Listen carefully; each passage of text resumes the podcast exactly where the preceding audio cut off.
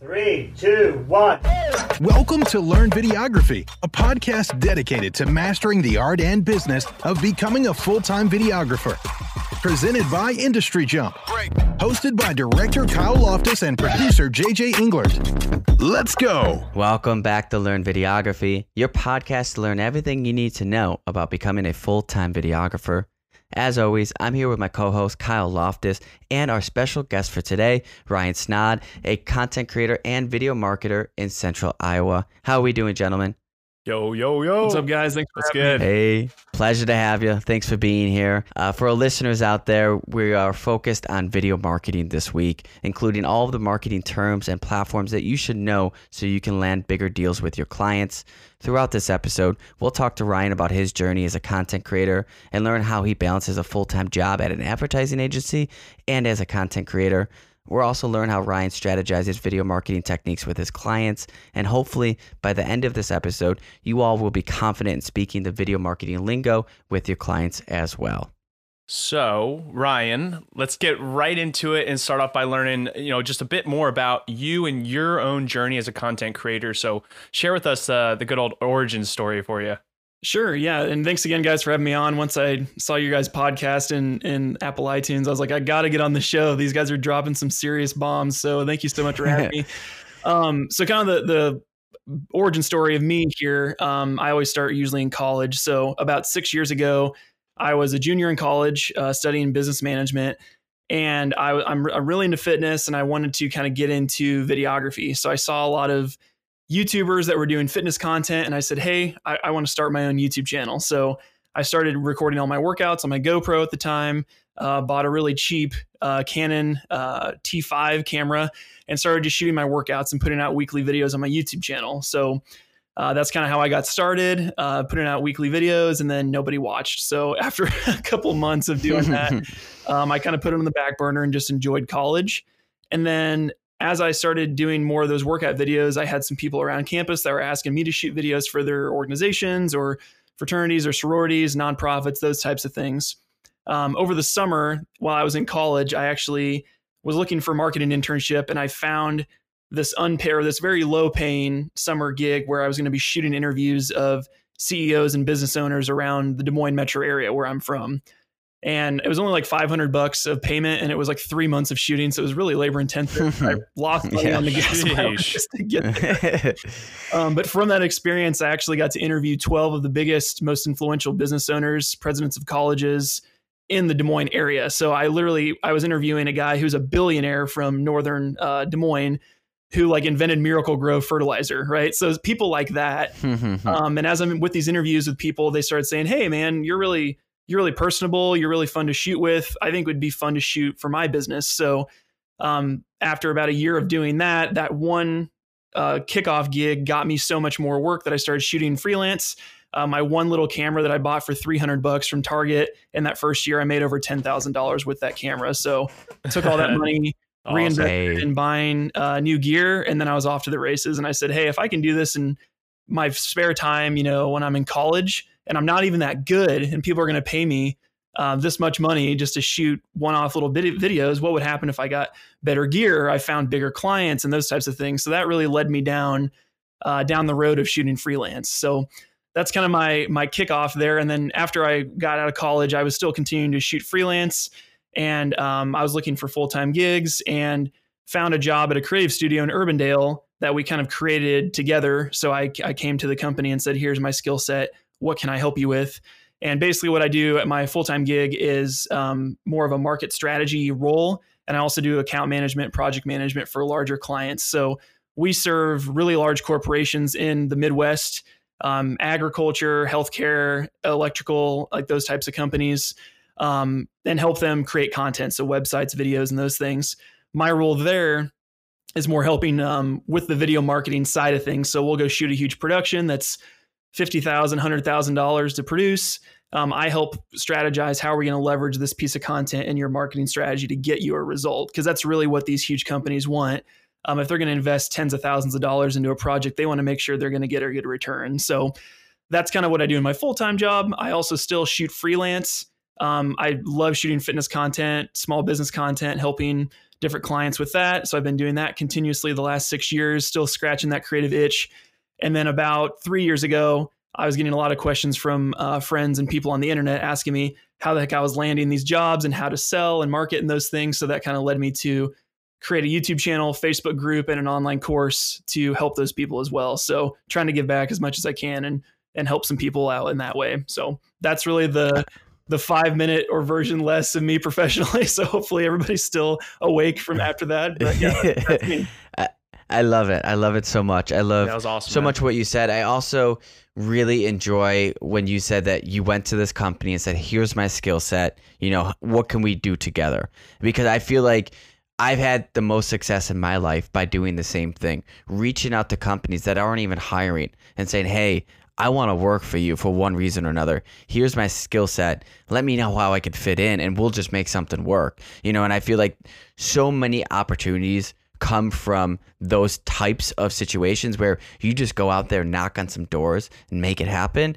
And I hope our listeners are listening to that because they should be doing the same thing. And I think that could really help them really grow their company. So thanks for sharing that, Ryan. absolutely. Yeah. Yeah, I, I also, you know, piggybacking off of that, I love how you mentioned, uh, you know, you kind of took that opportunity anyways, you know, even though the, the pay wasn't quite there, um, doing all those interviews. At least I hope, hope you were taking it with, with the mindset, you know, of seeing the opportunity and potential, um, you know, interviewing people of, of that stature and that have that kind of network and, and system that, that you can get connected and embedded into, you know, if you do great work. So, um, hats off for, for doing that as well. Absolutely. Yeah, for sure.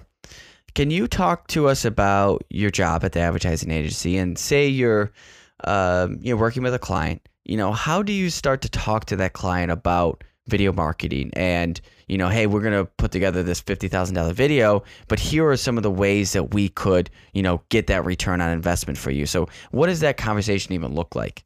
Sure. Yeah. So I think that's a big thing. If a lot of people that are listening to this are kind of a solo owner operator or work with a small crew, um, the idea of going into a discovery meeting or a pricing meeting to kind of talk about the scope of a project and and telling them it's going to cost fifty to a hundred thousand dollars for you know that would make most people probably like squeam and just like oh god you know this is this is crazy. So um, Right. the fir- the first thing is just really trying to figure out um, what their need is and what the value is, right? So kind of how that conversation starts, it's more along the lines of business results. And I really think, and that's something we can talk about a lot in this conversation today, is how do you how do you communicate that you understand a business's problems and how you can use your skill set to to get them a result so you can provide the value that they're looking for. So um, to your point or to your question, I'm trying to remember what your question was now. was it about the the bringing that conversation up or how does that look like in a conversation? Yeah, so how do you go about finding, you know, this business's problems? You know, so then you can come up with solutions that you put a strategy around with your video marketing efforts. Sure, sure, yeah. So when a client comes in at the at the creative studio, it's more about they have some big event, they have some launch that they're going to do for a new product, they have some kind of event that they're trying to promote or some kind of end goal that they have.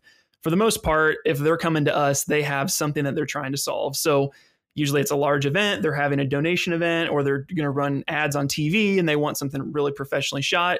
But usually the conversation that they bring to the table is, "Hey, we want a video." And the first question that we always ask is why? And if they can't answer that question, we dig a lot deeper. So we start asking questions like, well, what what's the actual problem you're trying to solve? It's like, oh, we're trying to raise awareness for this event. Okay, what's your goal for the event? Oh, we'd like to raise, you know, two million dollars in donations from this event, and it's for wealthy investors, and we need something that's going to attract them to come and convince them to donate. And it's like, okay, now we're talking about your actual problem. So if you're looking to make two million dollars from this donation event, wouldn't it make sense to charge or to invest $50,000 to make sure that that video is very well produced, it goes off seamlessly, it's scripted perfectly, and it's going to get you the best chance at getting that result? And most of the time, that's how we can get that conversation going. Where a lot of times when you're talking with a freelancer, they don't go that deep on a conversation. Someone will say, What's your pricing? And they'll say, Oh, my day rate's X, and here's what my contract is, and see you later. And the deeper that you go in a conversation, one, you really get, get to understand what that client's problems are and how you can solve them. And two, it doesn't really matter what the price is at that point because you've gone so deep and you actually care and are invested in their business that you can get to that upper higher tier of paying customer, if that makes sense. Mhm. Right, right. It does. And, and so when you're looking at that $50,000 video, and for this example to add on to it, you know, they're looking for this type of return. What kind of marketing channels would you suggest for them uh, in this situation? Sure, if it's like the donation video, we already know the distribution platform is they're going to play it live at that donation event, right? So, um, one of the ones that I'm thinking of ended up 20xing their their projected goal within nine months of doing that. So they had the launch event, but then we also had follow ups via email, and then they had a private uh, website that they were hosting that they wanted to put the videos on. So that's kind of the example that I'm using in my head. But um, so we know we've already talked about that, and then it's about okay, the main purpose. So the top level main reason we're making the video is to convince people to donate right at the event because they're warm, they're there, they're all dressed up in their ball gowns and their suits, and we want them to cut a check right then and there. So we want to motivate them to donate, right? So we have to hit on the emotional strings to do that. We have to do this, this, this, and this. How else can we do, leverage the video? Oh, we could put it on a website. We could email it out to our alumni list. We could email it out to our past donor list and leverage it later on down the road. So then, as you can see, just from us talking this through, we made the video for this one event, but we're starting to stretch the the breadth of it longer so we can use this and leverage it in multiple ways so they can make more of an impact with the efforts that we're putting in with making a video like that. Yeah, that makes sense. So I, I suppose one of the questions you ask is, you know, what channels do they have access to that we might be able to repurpose for this video once it's completed? Absolutely. Yeah. One of the, the first things in onboarding I always ask is like, what's your email list? Do you have an ad presence on Facebook or Instagram or where do you see the most or the biggest audience that you currently have? Because a lot of times they're the clients, if you're talking to a marketing director or somebody that does marketing, they're going to know a lot more about the business than you. So you really want to leverage their knowledge. And if they say, hey, you know, our biggest audience is on LinkedIn, it's like, oh, okay, how can we leverage that organically with this video to get the results we want? Or how do we run ads on Facebook or Google or YouTube pre roll to get the results that you want with it?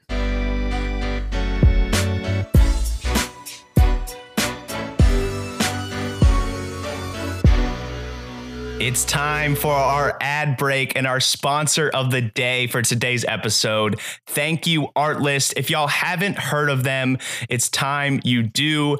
I am talking about music licensing made easy. They help you with one single and simple plan starting at $199 for a full year of licensed music, no additional cost, no hidden fees, unbelievable quality. And I'm talking unlimited license for commercial, TV, podcast, YouTube. The list goes on. Sign up today using the link in our bio at Learn Videography or in our show notes, and you get two months free added onto your plan. Now get creating. And Ryan, what do you do in, in a situation where maybe it's it's a business that comes to you, um, you know, they know they want or need a video, but maybe they don't have any current, you know, marketing efforts or presence on social media. So they have nothing for you to really look on and say, here's what you guys have already done that didn't work, or here's what you guys did that that did work, and, and this is what your brand looks like. Like, what if it's kind of a new and fresh business? They have five thousand dollars to spend, but you know they have again no previous kind of branding or work done so it's almost a start from scratch kind of thing Sure. Um, at the studio, usually we don't do anything for a project that's like, say, under ten thousand dollars. Usually, just because we have a lot of of hard costs that we have to incur, so we usually don't. I mean, we go for the more top tier businesses. But if Sure. it was from like a freelance client that came to me and said, "Hey, we've got five grand to spend on a video campaign. We've never run ads before. What can you do for me?"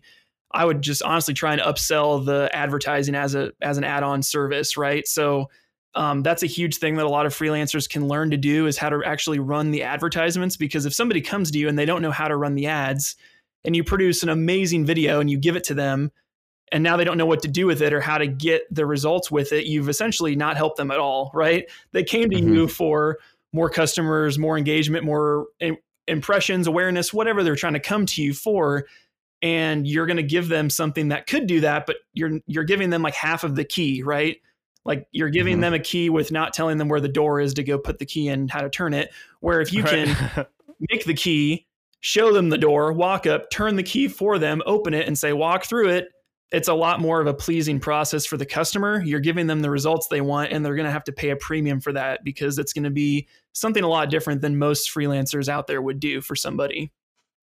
Yeah, for sure. And it, it's almost like if you're not doing that, you're setting them up to fail and to not come back to you because that video is not going to get them the results that they need in order to bring in more revenue, kind of thing. Absolutely. Yeah. And in my process, too, I have like a 16 step business process that I follow with all my clients. And one of the big things that I do after I deliver a video, if I was running ads for them or if they're going to run their own ads, is I'll follow up with them a couple weeks after I deliver the video and ask how things are going.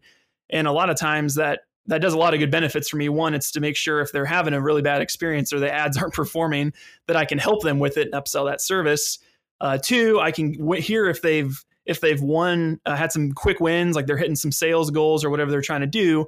And three, it can tee me up for more future business too. So if they're having a great experience, they're like, yeah, these are killing it. And then it just kind of brings up that conversation. Well, what if we did this? What if we shot at a new location? Or what if we made a different ad group that we can shoot and A B test the ads? And it just kind of brings that conversation up. So you're always in the loop and you're constantly getting more and more work. Yeah. When you, like, say as a freelancer, someone came to you with that $5,000 budget, how much would you spend on the video and how much would you spend on advertising? Say they only had 5,000 max. You know, how would you break that up? Sure. So I'd try and make sure I could fit whatever they're trying to do into a certain amount of days to to accommodate that budget. And then usually what I do is if they have a set budget, um, almost always they can go higher than that. People just say that because they don't want to spend more than that. Uh, usually when I'm doing a discovery call, somebody will tell me their budget, and by the end of the call, I've almost doubled it, and they're still okay with it because they don't. We're talking through the problem, and the budget's just a you know the the budget's so flu- like fluid for most people like it's not like they have $5000 in a briefcase and that's all they can give you especially for mm-hmm. a business if you can get them a result they'll invest more money in it too so i think that's a lot that's a big thing is just trying to figure out that the money is really scary to talk about for most creatives because especially if you're not like me like i went to school for business. I have a sales background. I have a marketing background. Like i can talk business executive and be okay with it you know? Um, we've sold multi six figure deals and i am in the room with it just like this is crazy you know that, that i'm in, involved in this. So it's kind of crazy mm-hmm. but um, to your point though if they have a certain budget usually um, i'll double the price of the video for the ad runs and we'll do them for three to six months at a time. So i'll upsell that as a monthly charge and then if they want to like i'll tell them here's the typical results you can expect from a campaign if you're spending say $10 a day and that's not going to be a part of my cost either that's your ad budget so again if you want more results and you want more traffic, you have to put more money into the ads, which that is it's very fluid. So you can spend as little or as much as you want. I can help run the ads as a part of my service. We can produce the video, we can script it, we can do A/B testing with the ads. I can give you a report um, every single week, like whatever people want to do. We can kind of talk through that to figure out how we can solve the problem for them. Mm-hmm. That makes sense. Um, and when you are, say, scripting a video, you know, how close do you work with their marketing team to make sure that the, the video strategy that you're putting together is is on point or do you come up with that whole strategy yourself sure yeah so it really just depends like if they have experience or they have a marketing department usually i'm like well what are you guys doing then you know it's like you you have a marketing yeah. department that, isn't that your job you know but it just depends on yeah. what their expertise is so um, usually I'll have a rough idea. I'll once they've agreed to do it, then I'll sit down and I'll script out or concept a video. I'll run it by them and then sometimes they'll they'll script it based on that concept or I will script it based on my own concept. It just depends on how much freedom the client is willing to give me. Um, preferably, I like to build the entire funnel myself, script the whole video, concept it, and everything. And I'm not a control freak by any means, but I also know that the more hands that get into the pot, um, the more diluted the message can get, and people don't don't think about it in terms of a business uh, result, right? They want to make it as creative mm-hmm. as they can, a cool idea that doesn't really deliver on what they're trying to do. So that's kind of the the downsides there. So, mm-hmm. and when you're talking about marketing spend, is it just like Google AdWords or is it Facebook? Like, do you have one platform or do you spread it out? What do you uh, suggest there? Sure. So, I mean, I have a lot of experience with Facebook and Instagram ads, especially for video. It's it just makes a lot of sense to use that platform. Um, if you have if they have a big email list too, you can make lookalike audiences, and we can go down that whole road at a different time. But mm-hmm. there there's a lot of nuances with Facebook ads that if you know how to do it right, you can get some really good results for people. So. Um, I also have experience with Google and pre roll. Um, the thing with Google and pre roll is that the click through rates are a lot lower on average meaning that less people will click through and do the thing you want them to do on the ad compared to Facebook and Instagram because Facebook mm-hmm. and Instagram is so targeted because they know everything about you. they know all the pages that you mm-hmm. like, everything. You know, I can put in I want to talk to people that are Sony users that have five years of videography experience that say they're a freelance videographer, and I can send an ad to that person and know exactly who it is and make the creative tailor mm-hmm. for that. So, um, again, it's just it just depends on what their strategy is that they're trying to do and what they're trying to to reach there. Yeah, and for like the landing page, like essentially the funnel, do you like what happens when they click on that video? Do you guys build the, the website themselves the landing page themselves and make sure that landing page is optimized or is that just on the marketing department at that point? Um, as a freelancer that would be under the marketing department. Um, at applied art when i with my creative studio that i work for full time we have a whole team that does that. So we have people that'll build the pages.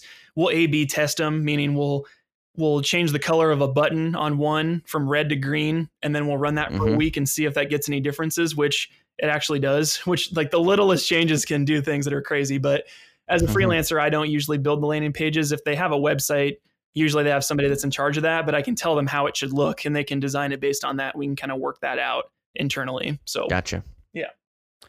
Gotcha. And and when you're um, going through these conversations, Ryan, you know, how are you, you know, quote unquote, talking video marketing and how do you make sure when you're working with businesses that might say you know have a marketing department how do you make sure as you kind of mentioned that you know the concept doesn't get diluted or the process doesn't get you know extremely extended because there's just so many people involved and kind of voicing an opinion? How do you kind of put more control on that situation and and again kind of talk that that lingo with them Sure, that's a great question. I think it's really setting the expectation and explaining your process to people. One that just makes you seem like you're a thought leader and you know what the heck you're doing because you've done this a couple times. And two, it just establishes those boundaries right away so they know um, okay, like I shot a video for a college recently that there was 15 rounds of revisions, right? Uh, because they keep bringing in the admissions director and the director of marketing and their VP right, of marketing right. and the president all those people want to want to have yeah. a say in it, right? So after shooting with a couple colleges, I realized, okay, I need to put a cap on revisions, right? Um, the scope of this project includes five total revisions. So when we're coming up on the end, I'll remind them, hey, you have one more revision left. So you might want to send this to everybody that could potentially knock us back down the ladder, right? Um, I was also shooting a spot for a bank and they have a legal department. And I asked them right away, I said, hey, you guys are pretty big. Do you guys have a legal department? And they said, yes. So I said, okay, we're going to script this out before we shoot anything, send the script to legal, and we'll see what they say. And they came back with a bunch of revisions, which we made before we actually went and shot the video. Because you can imagine if we went and shot the video, it gets edited, it goes to legal, and then they're like, you have to redo all of this, right? So Ooh. that'll just come with experience. Like if you haven't ran into those things yet, the bigger clients you have, the more of those things happen. Uh, luckily with me, I've had a lot of just different experiences with different types of companies that I can kind of foresee those things coming up. So for me, it's outline the the ex- expectations. So however many revisions you're doing, um, making sure the scope of work is for this amount of work. Um, if they want more shoot days, they're going to have to pay you more for that, and that's okay. But this is what I'm going to do in this day. We're going to shoot X, Y, Z. We're going to edit X, Y, Z. We're going to give you this many revisions, and then I'm done. That's kind of where we have to draw the line. So um, definitely just managing those expectations is critical to make sure you're not going to put triple the amount of hours into a project that you thought you'd do. Right, right. And when you're having these conversations, you know, how do you use your marketing tactics or past case studies or clients even, you know, how do you use that to like I guess create a proof of concept as well as leverage the current client or future clients for bigger budgets? Sure, sure. So, a big thing that I think a lot of folks don't do, especially for whatever reason in our industry, is like document your success. So, um, I like to put up behind the scene cameras and take BTS on a lot of my shoots. I'll just put an Insta360 on my gimbal, or I'll strap something to my chest like a GoPro and just document what I'm doing. Um, because a lot of times these clients they'll have really big success. Like I had a client that I use all the time in my discovery meetings to explain how my process gets the results, right? Because I can say all the things I'm talking about with you guys on the show here. Like, we're going to run ads, we're going to do lookalike audiences. I can talk myself into a hole. And all of a sudden, they're like, well, he sounds like he knows what he's doing, but I, I don't believe him yet, you know? But we can say, mm-hmm. okay, if you want to do a Kickstarter video, I shot a spot for a Kickstarter startup that our goal for sales was $12,000 in the entire month. We hit that in the first uh, hour, and they raised over $47,000 in the first month doing the seed funding with the video that I created based on your exact issues, right? So I can show mm-hmm. them one of my case studies that that's one of my case studies that I shot here in Des Moines that we, you know, quadrupled their sales goal in this in the month because we followed the structure of here's exactly how you need to structure out your Kickstarter campaign to launch with the emails, with the call to actions and all the different things that way. So really talking speaking video marketing, I guess to your point, is speaking the business lingo. That's really what it is, but not just speaking the talk because I've talked with a lot of freelancers that they can talk the talk, but they can't walk it.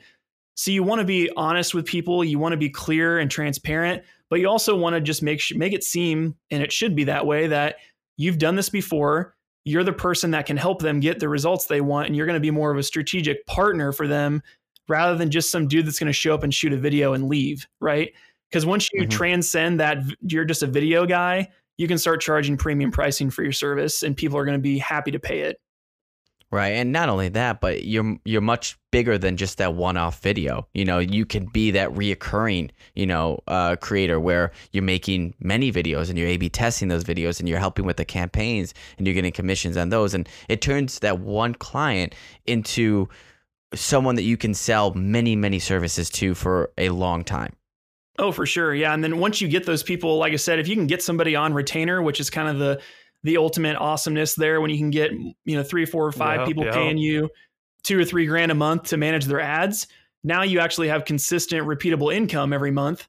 And then you can do one off videos on top of that to make that's how you really generate a multiple six figure income from doing this rather than doing a one off video for a huge company and never hearing from them again. So, right. Really, like if you're listening to this and you're like, Ryan's blowing smoke, like marketing stupid, I'll just keep shooting. Like you need to learn how to be multifaceted so you can be a, a serious threat for people. You can be a one man shop that can do that. Or if you hate running the ads, find somebody that can run them for you and just contract them out and have it as a part of your package. It's it's really just a, a game changer for that because in the past, you know, you'd have to have tens of thousands of dollars to shoot the spot and then tens of thousands to run the ads on TV and then you hope you get a result, right?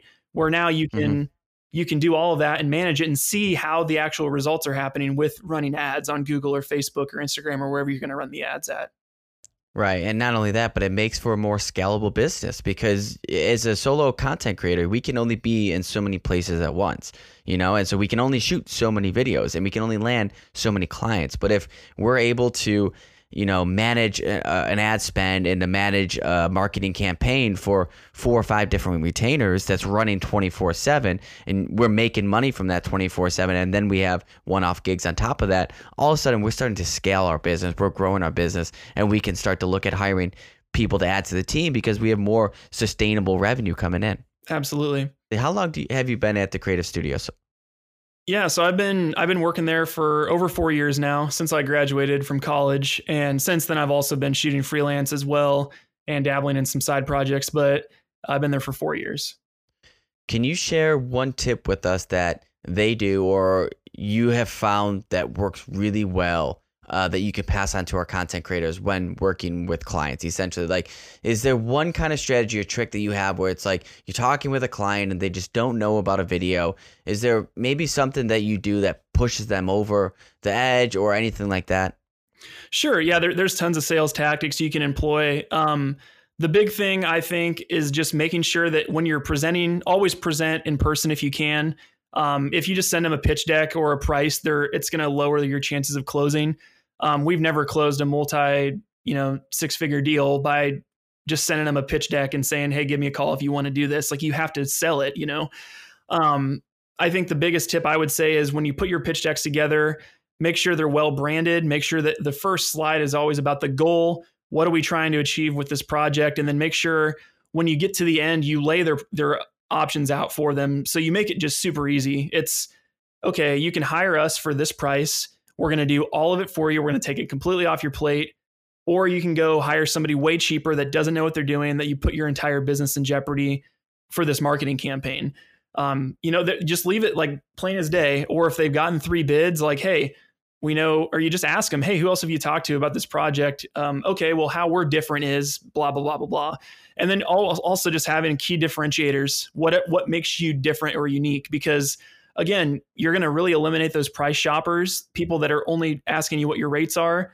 Um, once you start to transcend that and talk about how you're going to help their business, um, I, I I'm just a huge believer in that. Once you bypass that, people just stop talking about money. It's about like okay, this I really like this guy. Like he seems like he knows what he's doing. Like he has a past record. Like let's do this. You know. Yeah. Yeah, and not only that, but there's a there's a lot of agencies out there. There's a lot of people that can do this sort of stuff out there, and so really, you know, providing that value pitch and also to let them know that you care about solving their problems can really go a long way. And I think the in person meeting is is crucial as well for sure. Absolutely. Yeah, I mean, how do you how do you market yourself effectively? You know, uh, especially with this, I guess you know if you're going to implement this and, and have this uh, part of your business model as a as a videographer in the freelance sense. You know, how do you market that service and yourself effectively in a you know a marketplace, social media that's essentially oversaturated with video marketers, or excuse me, video sure. videographers. Sure. Yeah, I would say pick a niche and go deep on it and figure out where that niche spends a lot of time and then show up for those people. So for me, LinkedIn is just an absolute monster for new inbound leads. Uh, I swear, whenever I post a new LinkedIn video or post or anything, like I have a bunch of people just DMing me because they're just kind of the, I call them the LinkedIn lurkers that are just always like watching. Because a lot of my target audience is like, you know, marketers that are in businesses and they're they're allowed to be on LinkedIn all day, but not their phones or social media. So they're just scrolling through professional Facebook basically all day. And then here comes my video, and I I'll share like a final video. I'll I'll show the behind the scenes and kind of talk about the challenges from that project and then the results, right? So I have a lot of people reach out to me from that because I know my audience is on LinkedIn a lot, right? So I would say that's critical and then also like make yourself searchable, right? So your your website is has to be out like I had a, a friend of mine or a person in my one of my Facebook groups ask like is having a website like even matter anymore? Like I just have a really good Instagram feed and it's like would you ever hire a business that didn't have a website? You know, like that's just you have to have a professional landing place that people can go and be like, "Oh, this guy's legit. Like he has a website, he has proven portfolio, he has a form that I can fill out and then optimize that whole experience so then people have a good experience with you. So I have like a CRM that I use if somebody fills my forms out, I have automatic emails that go to them that send them a questionnaire that ask them certain questions about their business. I ask them about their budget right away if they have a budget range they're trying to stay in. So I know what type of client I'm dealing with and I can weed out all the crap before I even talk to him or waste my time on him. So yeah. What CRM do you use, by the way? Uh, Studio Ninja. They're out of Australia. I actually just switched yep. over because I was using a bunch of free stuff and trying to piecemeal it. And I'm like, I'm just going to bite the bullet and get a paid one. And I've been really enjoying it so far. So yeah, I've heard good things about that as well. Uh, glad you're using CRMs. We've preached that a lot. I mean, as a solo pro, as you know, uh, you can only do so much with your time, you know, and if you have these automation uh, situations uh, set up for you, uh, then it could save a lot of time. So I love to hear that.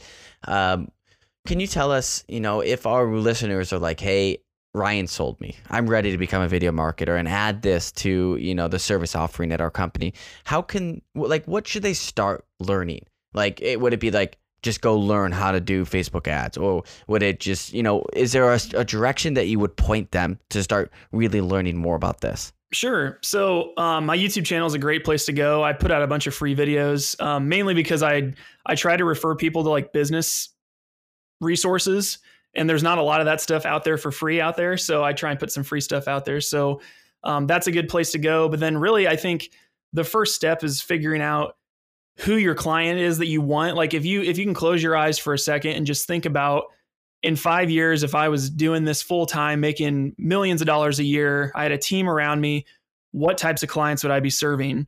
And if you can really try and figure that out, or what do you love to shoot specifically?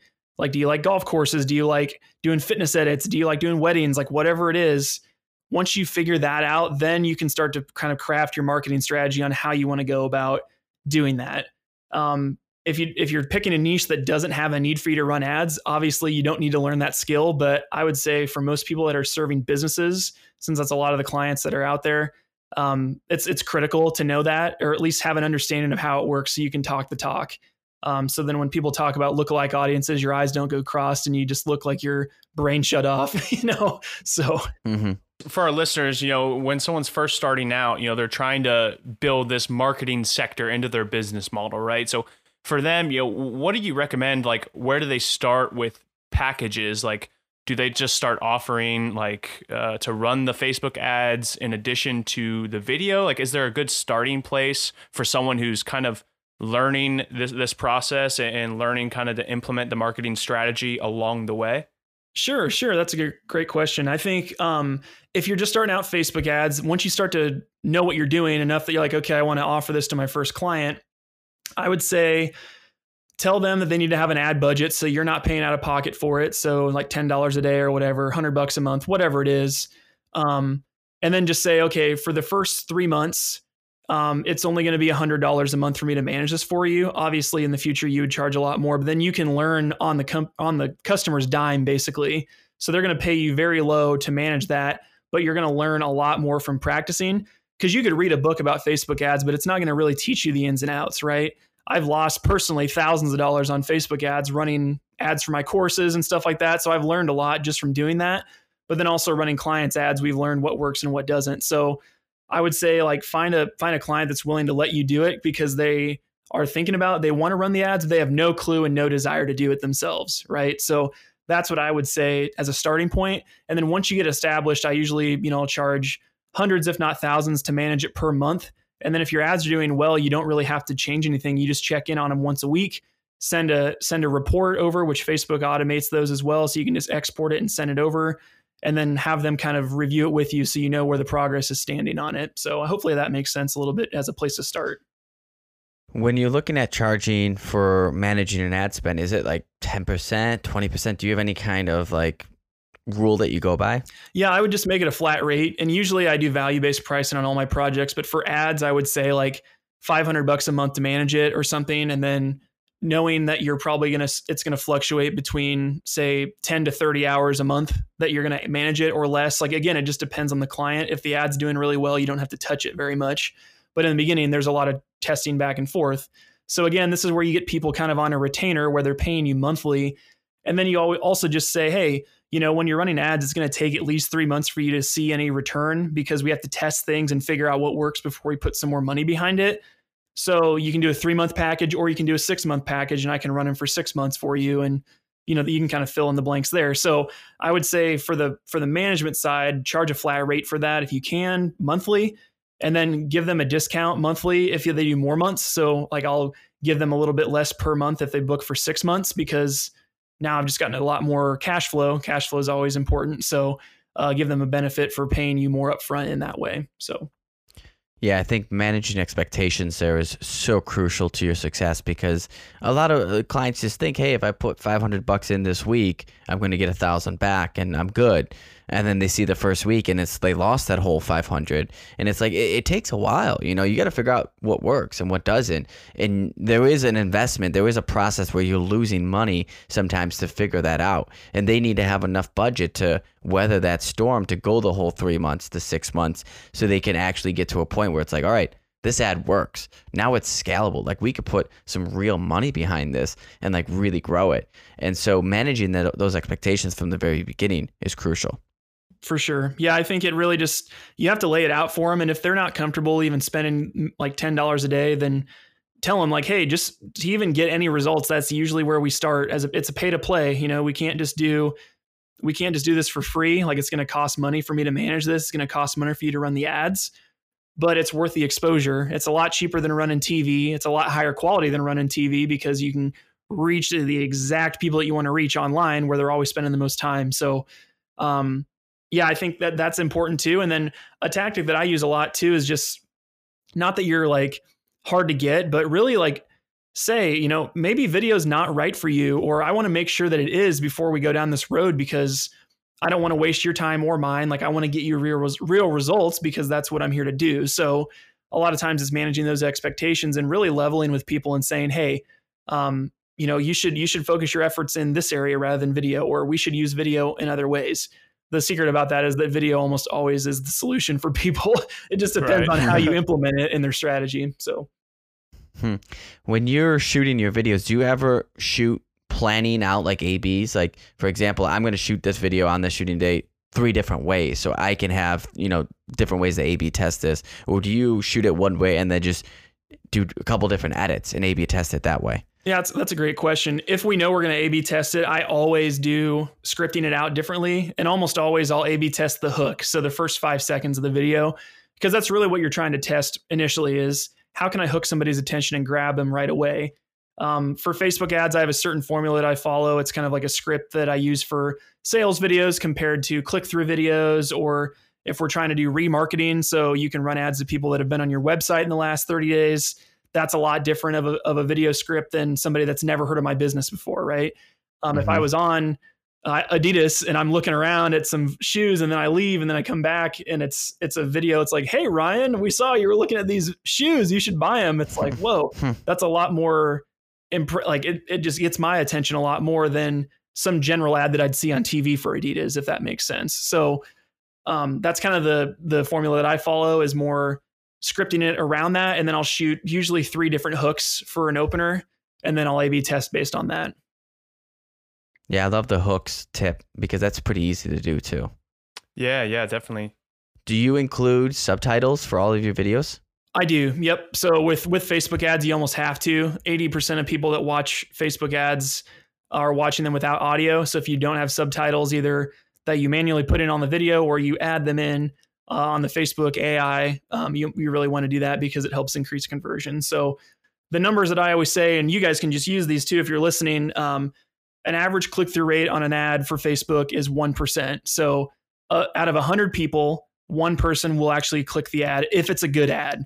If it's crappy, it's going to be less than that. It's a lower percentage than that. So use that as a as kind of a as a bracket when you're talking to clients. So say, you know, we can run more ad, we can put more money behind the ad, but like I said earlier, out of 100 people, a good ad will get 1% click through.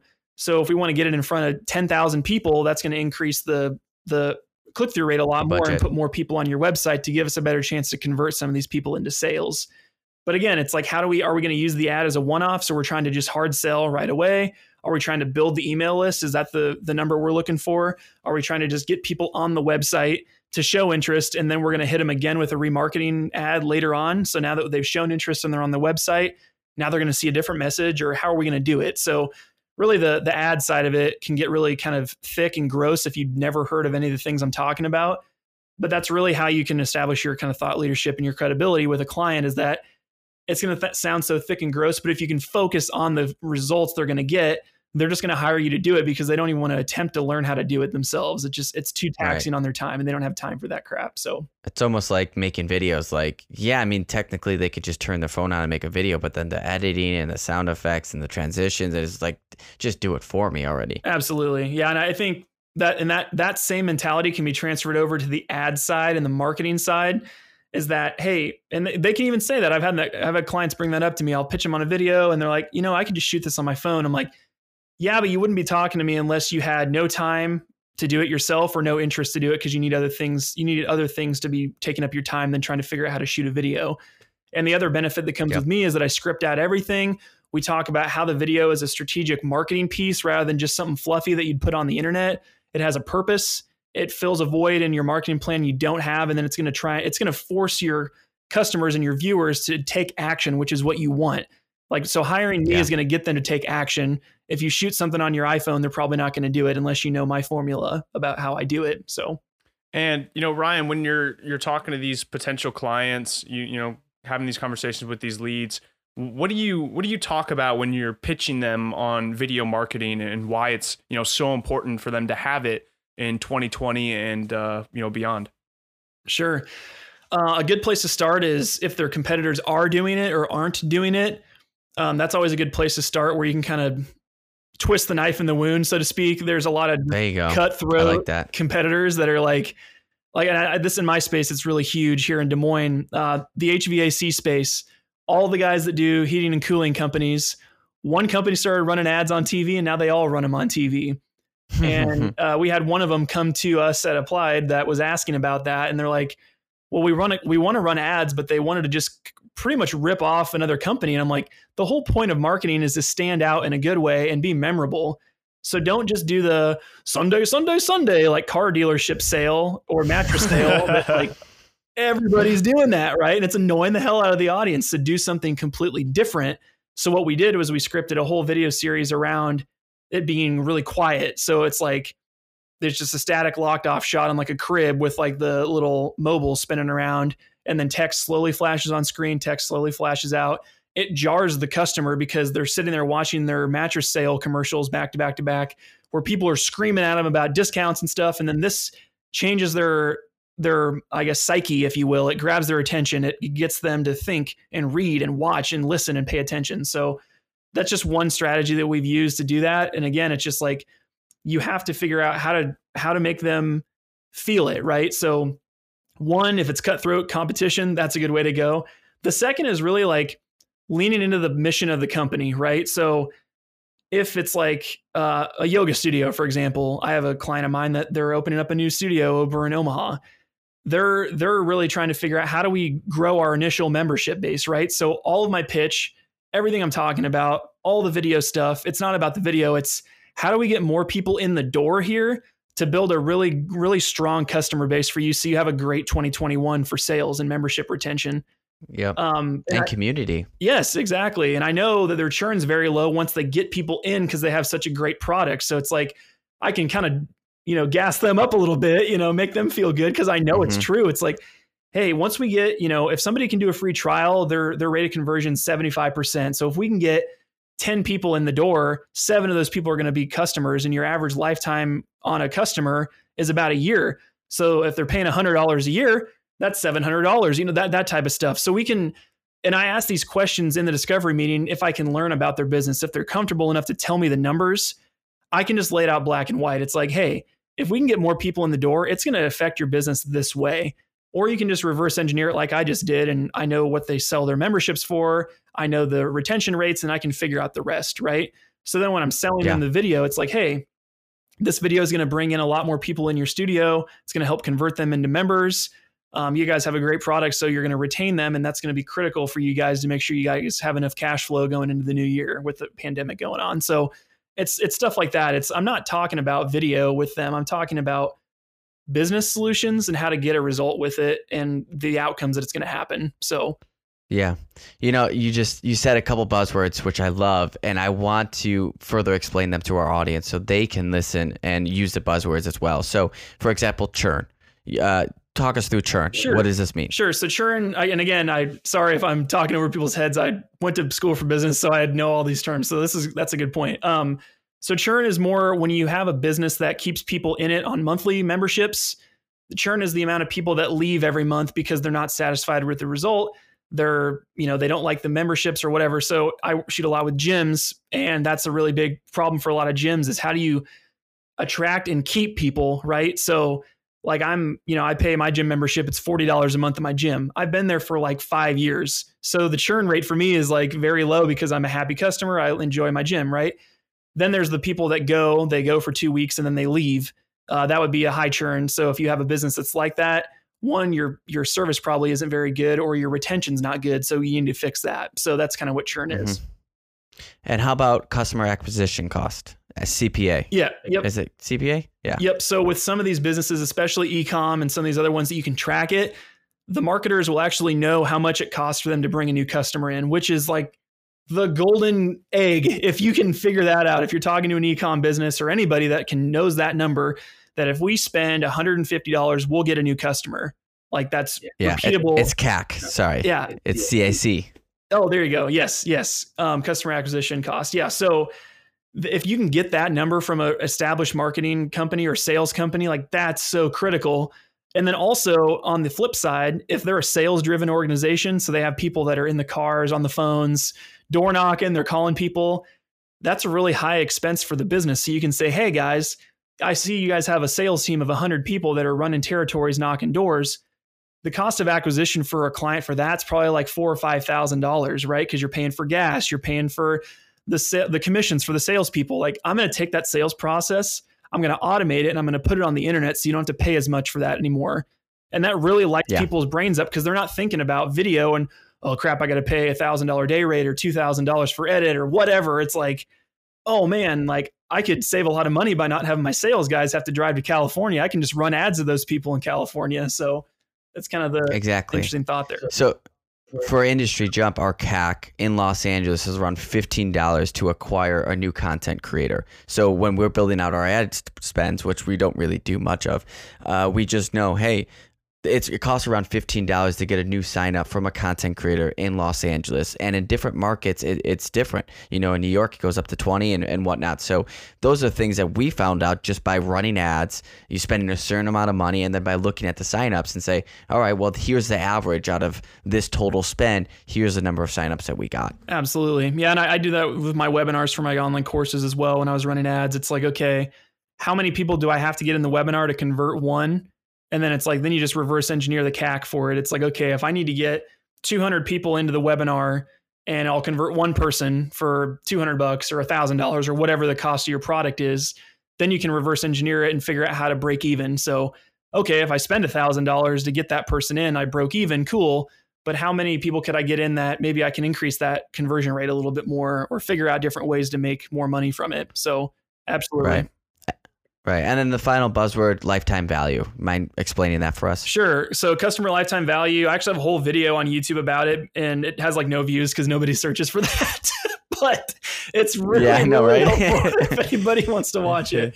Um, no, customer lifetime value is again, it's how much money are you going to ha- make from that person over the lifetime that they interact with your business, right? So again, a membership business, we were talking about it earlier, kind of beating around it. We just never talked about that term if you have a one-off project with a client and say they they you know it's a music video you get a thousand dollars for the music video from a really high-end artist and you never hear from them again right?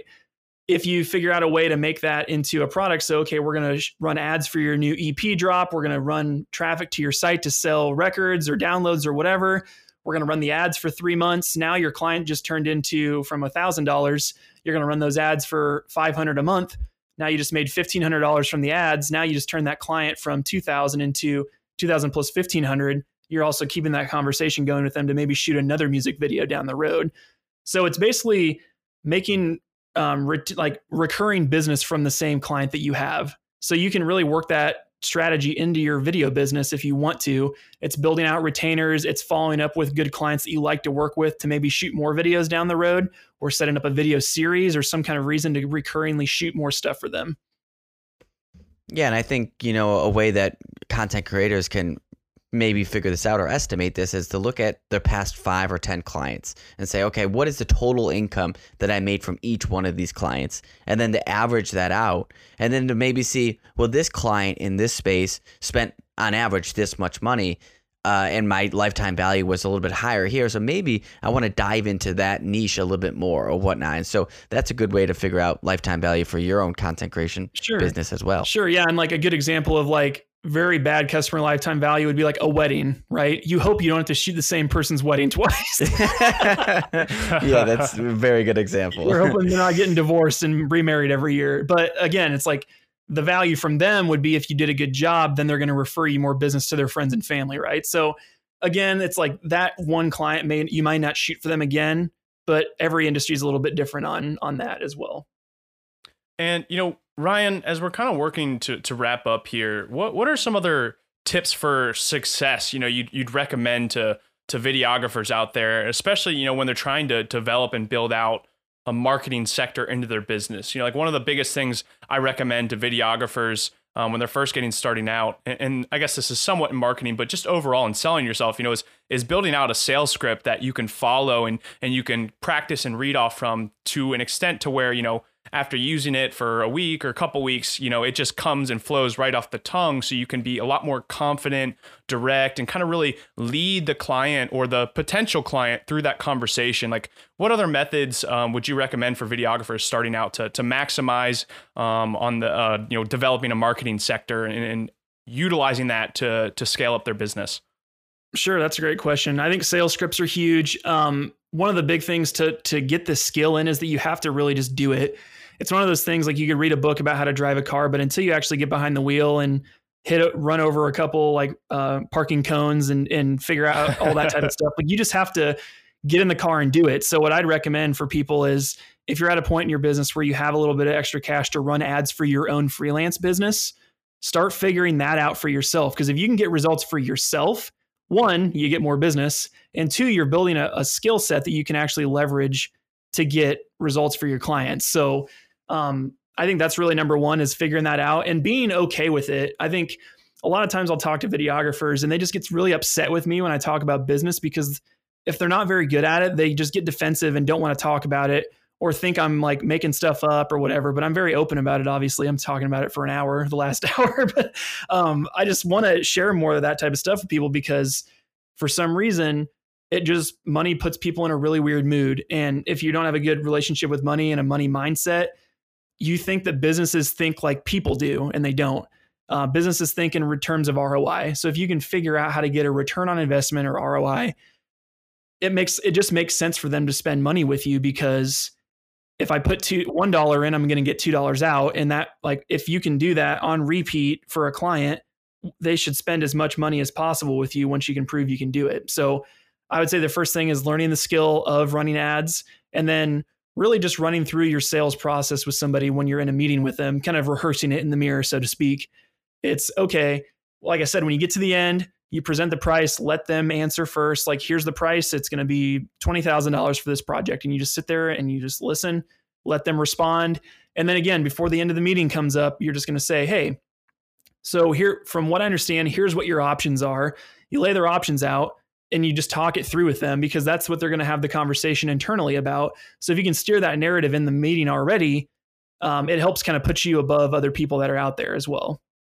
Right, right. And yeah. Um, you know, also Ryan, just looking towards the future, you know, just with the pandemic and everything that's happened, um, you know, where are you setting your sights for the future in regards to, to clientele? Like e-commerce has continued to grow and rise. You know, would you recommend for videographers to you know put their efforts um, towards local businesses first starting out or you know should they you know put all their their eggs in one basket and reach out for e- e-commerce based businesses like what what are your thoughts there Sure. I think the big thing is just knowing what niches are really doing well right now and which aren't. So don't solicit the ones that are really struggling for obvious reasons. They don't, like gyms. Yeah, right.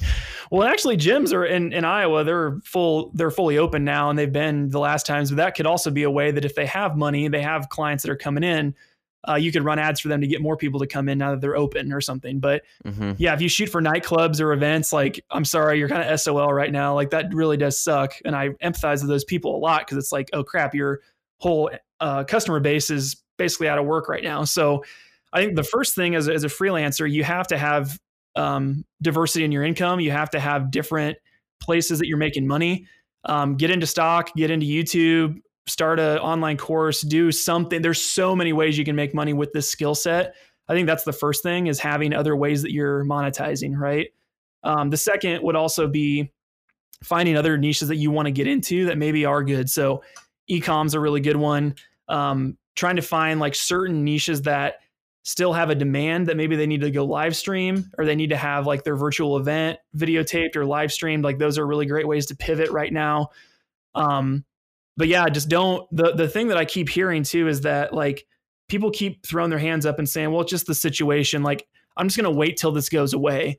And that's the absolute worst mindset to have if you're really struggling right now. It's like, how do I take the skill set I have and make it work and figure out new ways to make money and diversify my income and do stock footage or do YouTube or find other ways to crew out stuff or editing gigs. There's just so much out there that you can do in this industry um, to make it right now. It's just a matter of having the right mindset and and not having a woe is me mentality, really.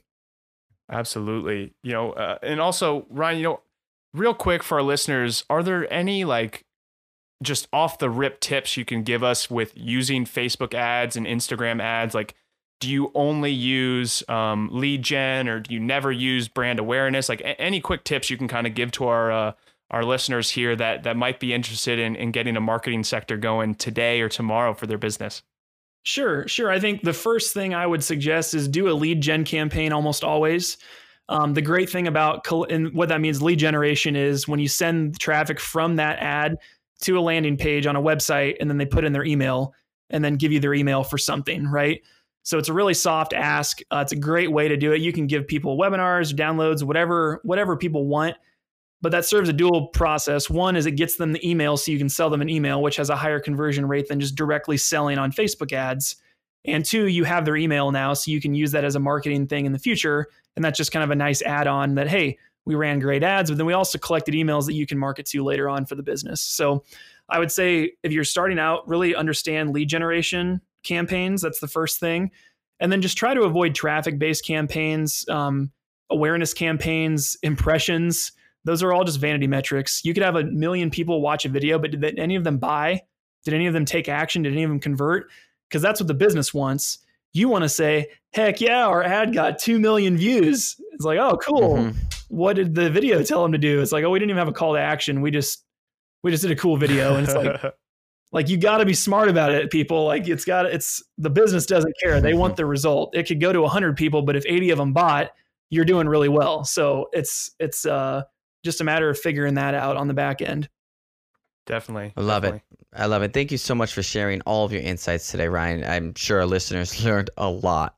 Sure, sure. Yeah. Um, happy to do it, guys. And um, like I said, any of the stuff that I talked about, I think it's all in my blog. So solovideopro.com slash blog. It should be all there, like the customer lifetime value video. And I have another video about how to sell high end uh, ticket, high ticket videos and stuff. So there's just a lot of free videos you can watch and learn. And just, I think people should just be more open to learning about the business side because it's so critical to um, to really running a really successful freelance business. Yeah, 100%. 100%. And, and you already talked about the importance of diversifying your income. And I'm glad you did because on our next episode, we'll be talking through how you can do that and how you can build multiple sources of income, how you can diversify yourself as a content creator.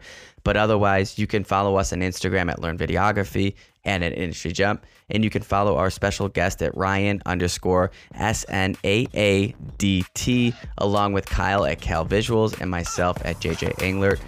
That's all we got for today, gentlemen. Thank you so much for another fantastic episode of Learn Videography. Woo! Much love for coming on, Ryan. Thank you, Ryan. For sure. Much love.